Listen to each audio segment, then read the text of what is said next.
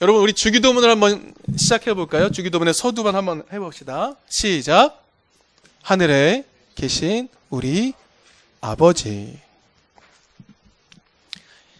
예수님께서 제자들에게 기도를 가르치십니다. 여러분 일주일에 얼마나 기도하십니까? 여러분 기도하십니까? 여러분은 하나님을 아버지로 찾으시나요? 여러분, 우리가 기도할 때 어떻게 기도를 시작해야 될까요? 하늘에 계신 나의 아버지. 하늘에 계신 우리 아버지. 이렇게 부르며 우리는 기도를 시작합니다. 네, 여러분.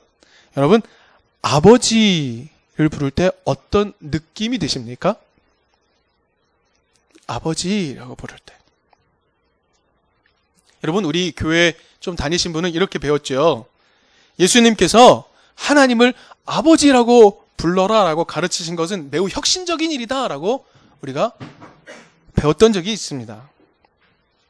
여러분, 하나님의 이름을 함부로 부를 수 없어서 하나님의 이름, 야훼라는 그 이름조차 잊어버렸던 유대인들, 그들에게 하나님을 아버지라고 부르도록 가르치신 것, 이거 매우 파격적인 것이다 라고 우리가 배웠던 기억이 있습니다. 저도 그렇게 배웠었고요. 그런데 학자들이 연구를 합니다. 거기에 따르면 예수님 이전에도 구약 시대에서부터 하나님을 이스라엘 민족의 아버지로, 하나님을 나의 아버지로 생각했다는 것을 알 수 있습니다. 물론 하나님의 이름조차 부르기 힘들었지만 하나님을 우리 민족의 아버지라고 나의 아버지라고 부르는 전통이 있었다는 거죠. 자, 유대 문화에서 성인이 자신의 아버지나 하나님을 부를 때 아빠라고 불렀습니다. 아빠. 여러분, 여기서 말하는 아빠는요, 어린아이가 자신의 아버지를 아빠라고 친근히 부르는 그런 느낌이 아니었습니다.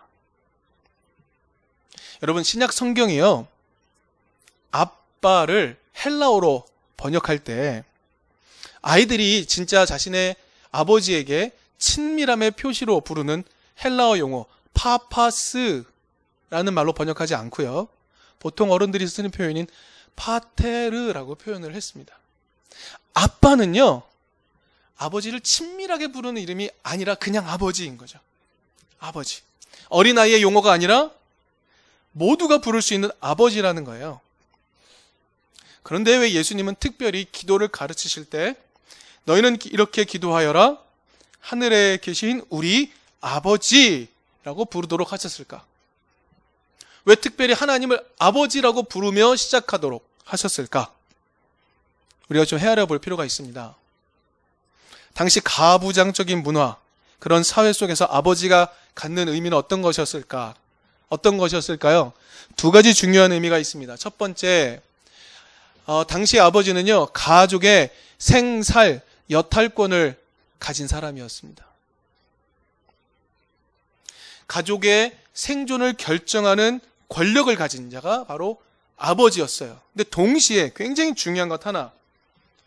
가족 전체를 보호하는 것, 가족 전체를 살게 하는 것, 가족을 위해 희생하는 의무가 아버지에게 있는 겁니다. 가부장적인 사회에서. 오늘날 사회는 또 여러 가지 모습으로 많이 변하긴 했죠. 반드시 아버지만 그런 건 아닙니다. 자, 그런 존재를 아버지라고 부르는 거예요. 그런데 예수님은 하나님을 그렇게 아버지라고 부르며 기도를 하라고 가르치셨습니다. 자, 그러면 예수님께서 기도를 가르치실 때, 그 중요한 기도를 가르치실 때, 하나님을 아버지라고 부르라고 하실 때, 과연 어떤 아버지의 모습을 알려주고 싶으셨던 것일까? 여러분, 예수님도요, 직접 하나님을 아버지라고 부르며 기도하셨습니다. 성경은 예수님의 기도, 기도 장면을 매번 소개하지 않지만 중요한 기도 장면을 소개하죠. 예수님이 십자가 지시기 전에 겟세만의 동산에서 기도하실 때 뭐라고 기도하십니까? 아바, 아버지, 아빠, 아버지라고 기도하세요. 십자가 위에서도 그렇게 기도하셨습니다. 아빠, 아버지라고 기도하셨어요. 하나님을 아빠, 아버지라고 부르며 기도하십니다. 어떤 모습의 아버지를 떠올리며 기도하라 하시는 것일까? 여러분, 기억할 것은 이겁니다. 예수님은 우리가 하나님을 아버지로 부를 때 이런 느낌을 갖기를 바라셨어요. 나를 절대적으로 보호하시는 분. 나를 반드시 살게 하시는 분. 나의 생명을 유지하게 하시는 분으로서의 하나님을 깨닫도록 우리에게 가르치셨던 겁니다. 근데 하나님은 예수님을 죽음에 내어주셨죠? 그것에 대해서는 잠시 후에 더 설명하도록 하겠습니다. 예수님의 이 기도의 의미, 아버지라는 부름의 의미를 바울도 깨달았던 것 같아요. 그는 그 호칭의 의미를 가슴 깊이 깨달았던 것 같습니다. 그래서 바울은요, 자신의 사역 초기에 썼던 서신인 갈라디아서, 자신의 사역 말미에 썼던 서신인 로마서, 이 두 군데에서 하나님을 이렇게 부르라고 강조합니다. 아빠, 아버지. 바울도 강조를 해요. 아빠, 아버지라는 호칭을 두 번이나 사용합니다. 하나님과 예수님의 관계 속에서의 호칭. 다시 말해서 아버지 되신 하나님과 오늘 우리 자녀라고 부를 수 있는 이 성도들과의 관계 속에 어떤 느낌을 갖기를 바라셨던 것일까? 느낌은 무엇일까? 바울은요, 하나님을 아버지라고 부르도록 강조하면서 이 아버지를 깨닫도록 요청합니다.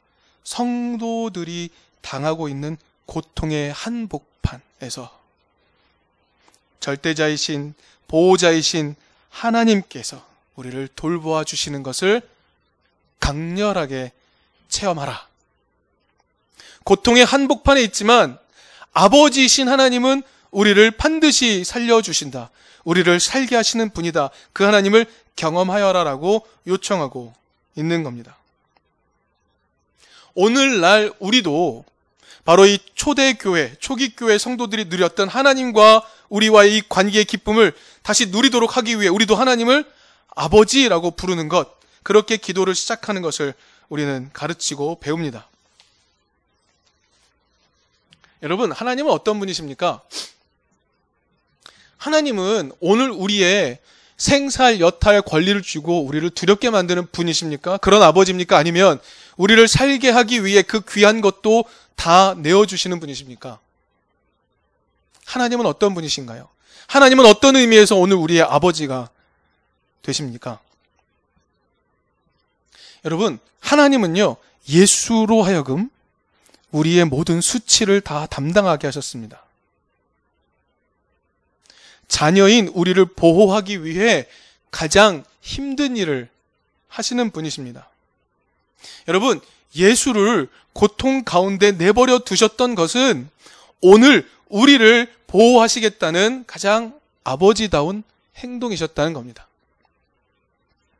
우리에게 삶의 소망을 주기 위해서 예수를 우리의 모든 수치를 담당하게 하신 것, 그것은 아버지로서, 우리를 보호하는 아버지로서 하실 수 있는 최고의 일, 최선의 일이었다는 것입니다. 그래서 하나님을 아버지라고 부를 때 우리가 느껴야 되는 감정은 무엇이냐 하면 하나님은 우리를 보호하시는 분, 하나님은 우리를 살게 하시는 분, 오늘 우리에게 생명을 주시는 분으로 우리는 경험하고 느껴야 되는 것이죠. 여러분, 그런 느낌으로 기도를 시작해 보십시오. 여러분, 하루의 아침을 시작할 때 하나님을 아버지라고 부르면서 하나님, 오늘 하루의 삶, 내 힘으로 주관할 수 있는 것이 아무것도 없어요. 하나님, 나를 보호해 주세요. 하나님, 오늘 내가 수, 만날 수많은 사람들에게서 당할 조롱과 모욕이 어떤 것인지 나는 모릅니다. 그러나 하나님, 나를 보호해 주세요. 이런 느낌으로 기도를 시작해 보십시오.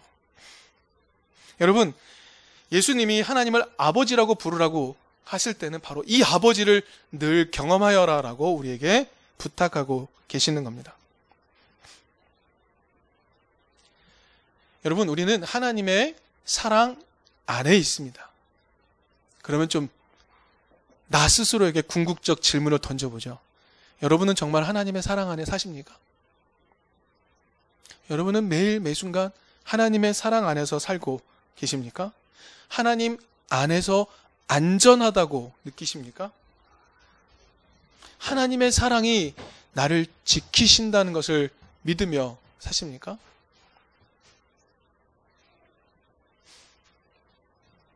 여러분, 예수님은 하나님을 아버지라고 부르도록 가르치셨어요. 그럼 여러분, 우리는 자연스럽게 무엇이 되죠? 하나님의 자녀이죠. 근데 여러분 스스로 나는 하나님의 자녀라고 고백할 수 있습니까? 예수님은요, 하나님께, 하나님, 보호자로서 아버지 역할을 해 주세요라고 요구하라고 가르치셨습니다. 하나님, 일용할 양식을 주세요. 라고 기도하여라 가르치셨습니다. 악에서 구해 주세요 라고 기도하여라 가르치셨어요. 그리고 하나님은 오늘도 그 일을 예수를 통해서 우리에게 하십니다. 그렇다면 그런 기도를 바치는 우리는 하나님의 자녀로서 살고 있는가?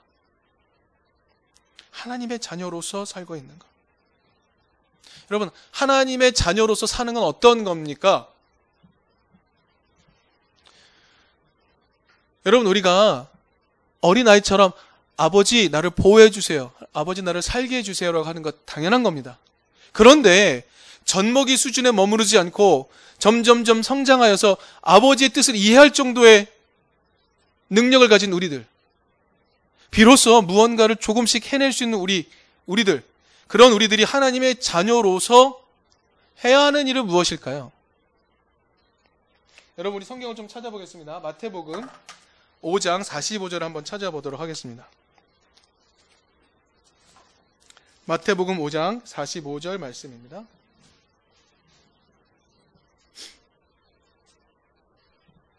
마태복음 5장 45절 같이 읽겠습니다. 시작.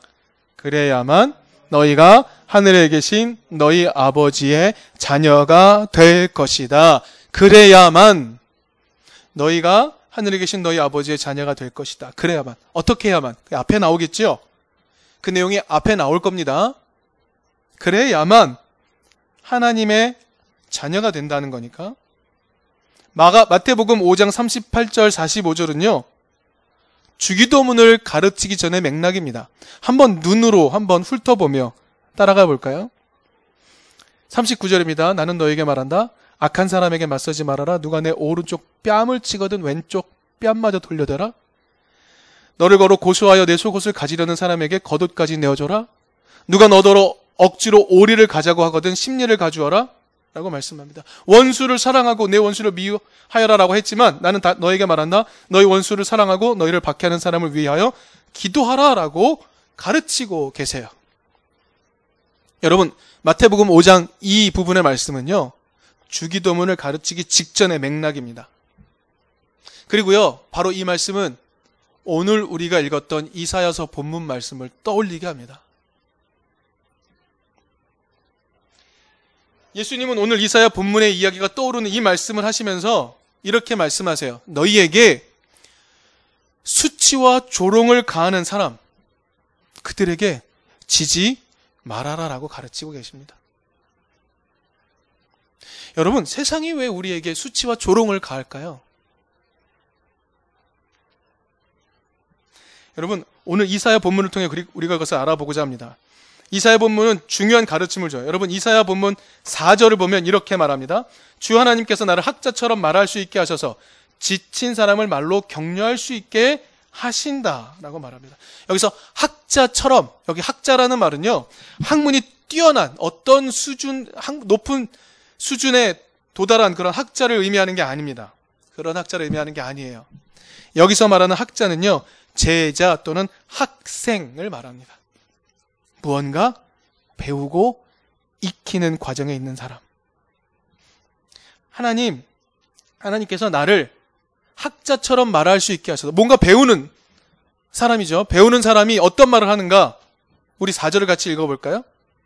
같이 읽어보겠습니다. 이사야 50장 4절. 시작. 주 하나님께서 나를 학자처럼 말할 수 있게 하셔서 지친 사람을 말로 격려할 수 있게 하신다. 여러분, 이 학자, 학생, 이 사람은 매우 중요한 사람입니다. 왜냐하면요, 그는요, 나중에 유대민족의 고난을 몸으로 감당하면서 그들을 구원의 길로 이끄는 상징적인 인물이기 때문에 그렇습니다. 자, 그런데 그가 학생으로서 배우고 있는 건 무엇입니까? 뭘 배우고 있다고요?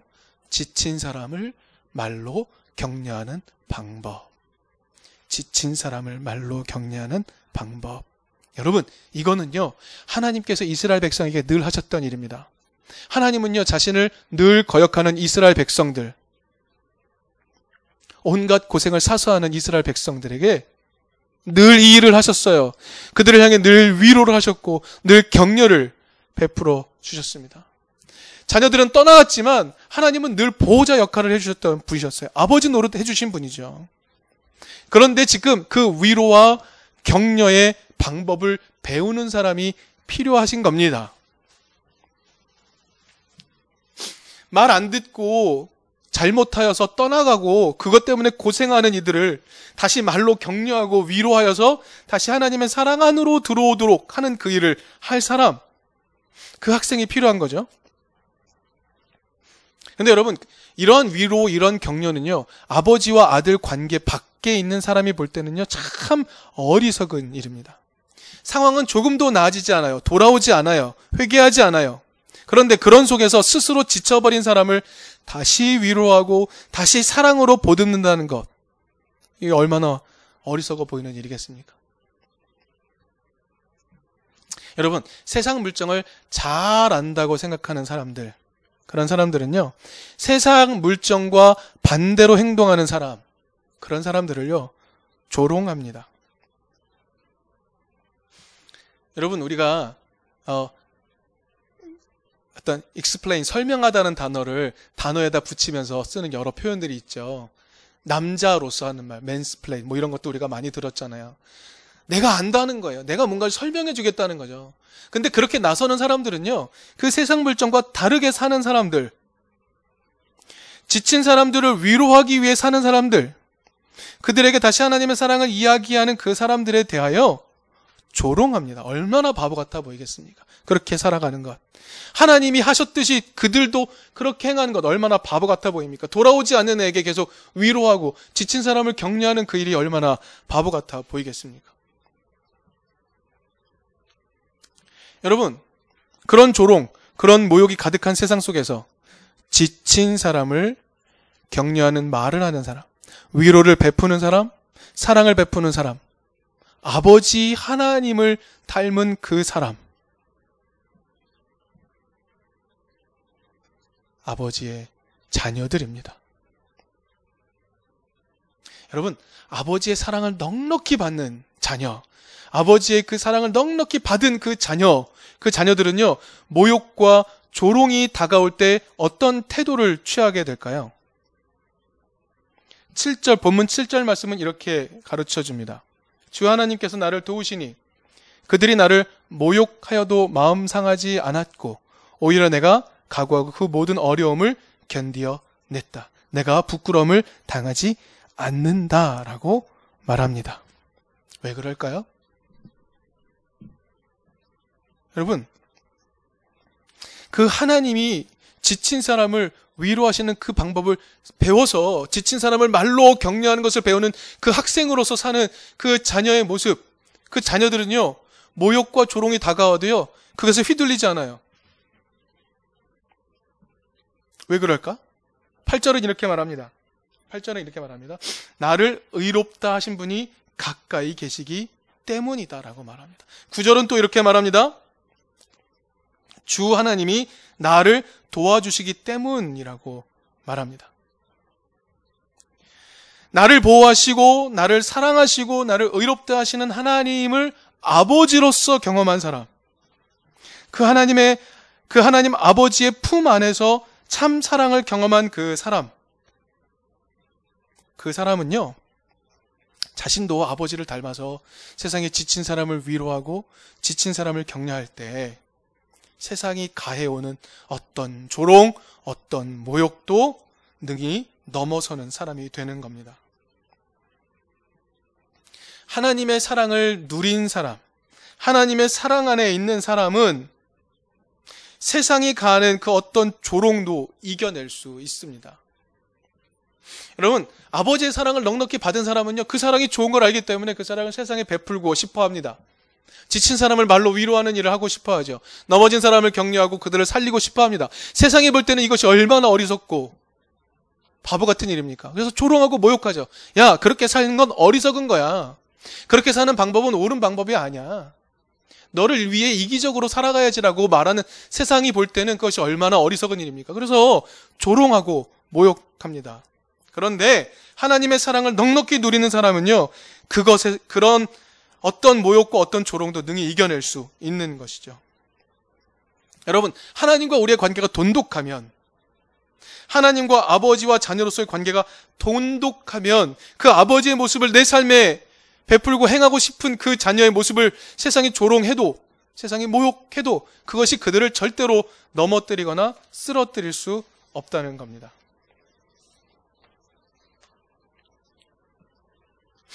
여러분 세상이요.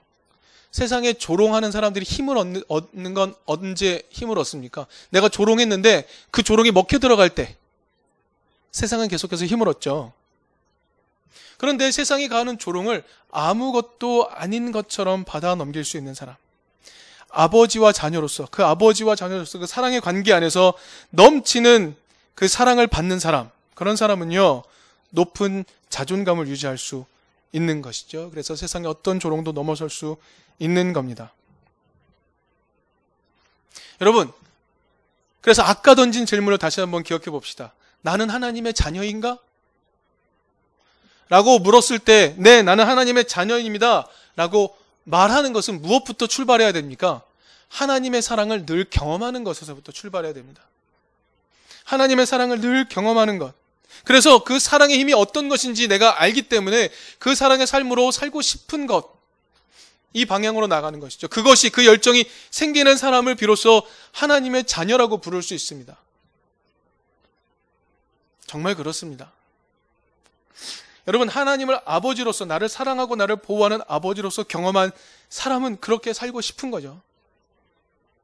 여러분, 우리가 어렸을 때 우리의 부모님을 보며 부모님을 닮고 싶다라는 마음이 들었던 이유입니다. 부모님의 사랑 안에 있을 때 그 사랑을 배우고 싶은 것, 그것이 우리입니다. 하나님의 사랑 안에 있을 때 하나님의 사랑을 배우고 싶은 것이 바로 우리가 되어야 된다는 거죠.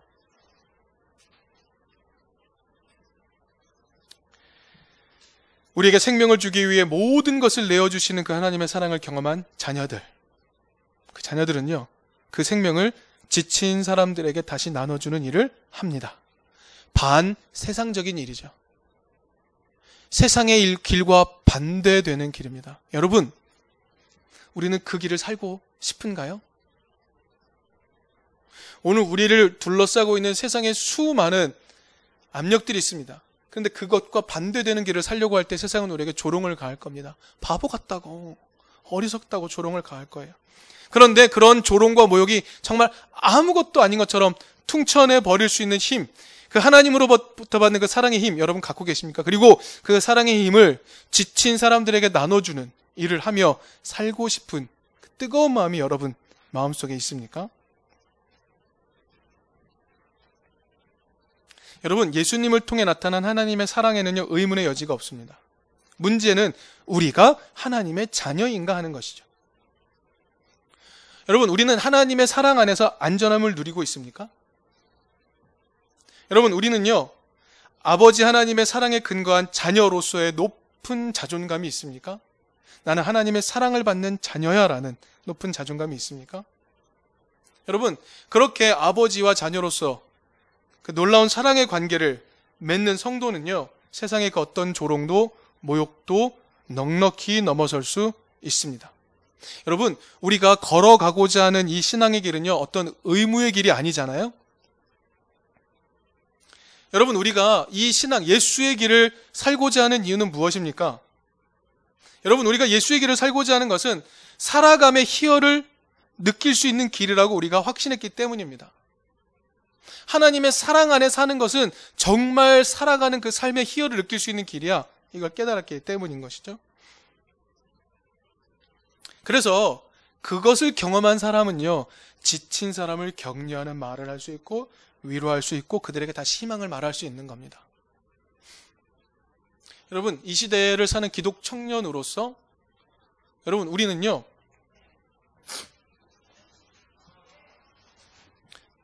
이 시대를 사는 기독 청년으로서 오늘 우리는 하나님의 뜨거운 사랑을 경험해야만 그리고 그것에 하나님의 사랑의 방식대로 사는 것이 정말 삶의 희열을 느낄 수 있는 길이야라고 깨달아야만 우리는 신앙의 길을 갈 수 있을 겁니다. 그리고 우리 밖에 있는 친구들에게 지친 이들에게 힘을 주고 격려하면서 여기에 생명의 길이 있고 여기에 사랑의 길이 있어라고 초대할 수 있게 되는 것입니다. 너의 잘못이 아니야라고 말해주는 것, 하나님의 사랑이 우리를 살게 해. 그래서 나도 사랑하며 살 거야. 사랑하며 사는 것, 지친 이를 위로하는 그 사랑의 말 때문에 우리 밖에 있는 희망을 잃어버린 사람들이 신앙의 길 안에서 다시 희망을 찾을 수 있게 되는 것이죠. 그것이 자녀로서의 모습이라고 말할 수 있습니다. 여러분, 정말 하나님의 사랑을 넉넉히 받는 사람은요, 세상이 가하는 조롱과 모욕을 정말 넉넉히 이겨낼 수 있습니다. 그리고 하나님의 위로를 대행하는 자녀로서의 삶을 우리가 하고 있다면, 여러분, 자신감을 가지십시오.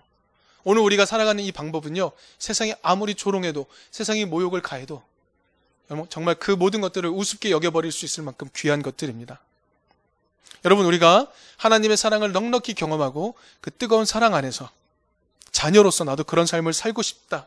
지친 사람을 말로 위로하는 일을 하고 싶다라는 열정이 생겨나는 우리가 되었으면 좋겠습니다. 그리고 그것이 우리 안에 풍성이 자라날 때 어떤 시련도 넉넉히 이겨내게 될 줄로 믿습니다. 이제 우리 함께 나누었던 말씀들을 잠시 생각하며 침묵으로 잠시 기도하도록 하겠습니다.